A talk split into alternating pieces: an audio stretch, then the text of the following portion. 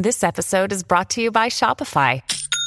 Forget the frustration of picking commerce platforms when you switch your business to Shopify, the global commerce platform that supercharges your selling wherever you sell. With Shopify, you'll harness the same intuitive features, trusted apps, and powerful analytics used by the world's leading brands. Sign up today for your $1 per month trial period at shopify.com slash tech, all lowercase. That's shopify.com slash tech. Good risings. I'm Liz Earnshaw, and this is Hash It Out. Welcome back to another week of Hash It Out. I'm Liz Earnshaw, and I have been a couples and family therapist for over a decade. My entire focus is on helping people develop healthier, happier relationships. And the reason I do that is because research has shown again and again that the number one predictor of emotional and physical health is the quality of our relationships. And yet, so much of our focus when it comes to mental health, emotional health, physical health ignores that. And especially in Western societies, we make it a very individualized problem. There must be something wrong with you instead of what's going on with us as a collective. When I work with people in my office, and I've worked with thousands of people, I've worked with hundreds and hundreds of couples, I've worked with many families, what I've found is that when people are presenting with challenges in their lives, that when their relationships improve, either because they learn to engage with their relationships differently, or because the other people in their system engage with them differently, things improve. It doesn't mean that the relationship improvement is a cure all. What it does mean is that when we are supported and loved and our stress is reduced between ourselves and other people, we can thrive. We can get the help we need. We feel better about ourselves. And so this week, I want to talk about the power of others, the power of strangers, the power of friends, the power of family. And we're going to talk about that through the lens of one of my favorite concepts, which is turning towards. John Gottman and Robert Levenson conducted some research together over many, many, many years trying to answer the question what separates the relationship masters from the relationship disasters? And what they observed in a facility that they called the Love Lab, where they put a lot of couples into a space together and they recorded them discussing their relationship, is that the couples who thrived did something called turning towards. What Gottman said was after many months of watching these tapes with my students, and by tapes, he means the tapes of the couples having the conversations, it dawned on me.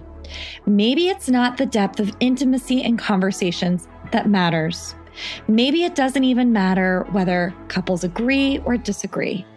Maybe the important thing is how these people pay attention to each other, no matter what they're talking about or doing he realized that the couples in the healthiest relationships make attempts to connect and they have the other person accepting those attempts to connect. And he called those attempts to connect bids. Now, let's move out of the sphere of couples in romantic relationships. We see this everywhere. It doesn't matter if I am working with a parent and their child, if I'm working with friends, if I'm working with co founders of a company. If I'm working with a person who's had an experience with a stranger, we make bids to connect. They're sometimes verbal, they're sometimes nonverbal, there's sometimes conscious, sometimes unconscious, all of the time. And we're very impacted by whether or not those attempts to connect are responded to. Today, I want to encourage you to think about the ways in which you've made attempts to connect to others today. Think about an example of attempting to connect with a stranger. Maybe you smiled at somebody in line. Think about an attempt to connect with a loved one, a friend, a partner, a child, another family member.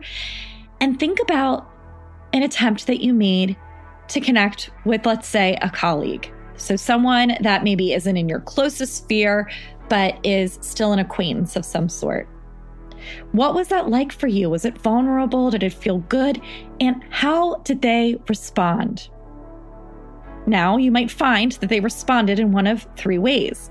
They either turned towards you, which means that they acknowledged you. They turned away, which means that they ignored you, or they turned against, which means that maybe they got argumentative with you or rejected you or put you down in some way. We feel the best when we're able to make bids in the world and people turn towards us most of the time. And we feel isolated and unrecognized when people turn away and against. This week, I'm going to talk about how this plays out in our many different spheres of influence, from the people who are closest to us to those that are mere acquaintances to people that are really strangers.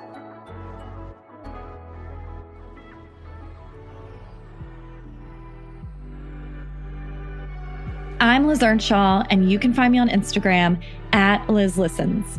Thank you so much for listening to Good Risings. We love hearing from you. Please take a moment to leave a review. Until next time, love on your loved ones. And when that gets hard, tune in to me to learn how to hash it out. We have some exciting news. You can now search more than 700 Good Risings episodes on the new Fathom.fm app, the podcast player from the future. Go to fathom.fm slash good risings, ask questions, and hear answers directly from the Good Risings podcast.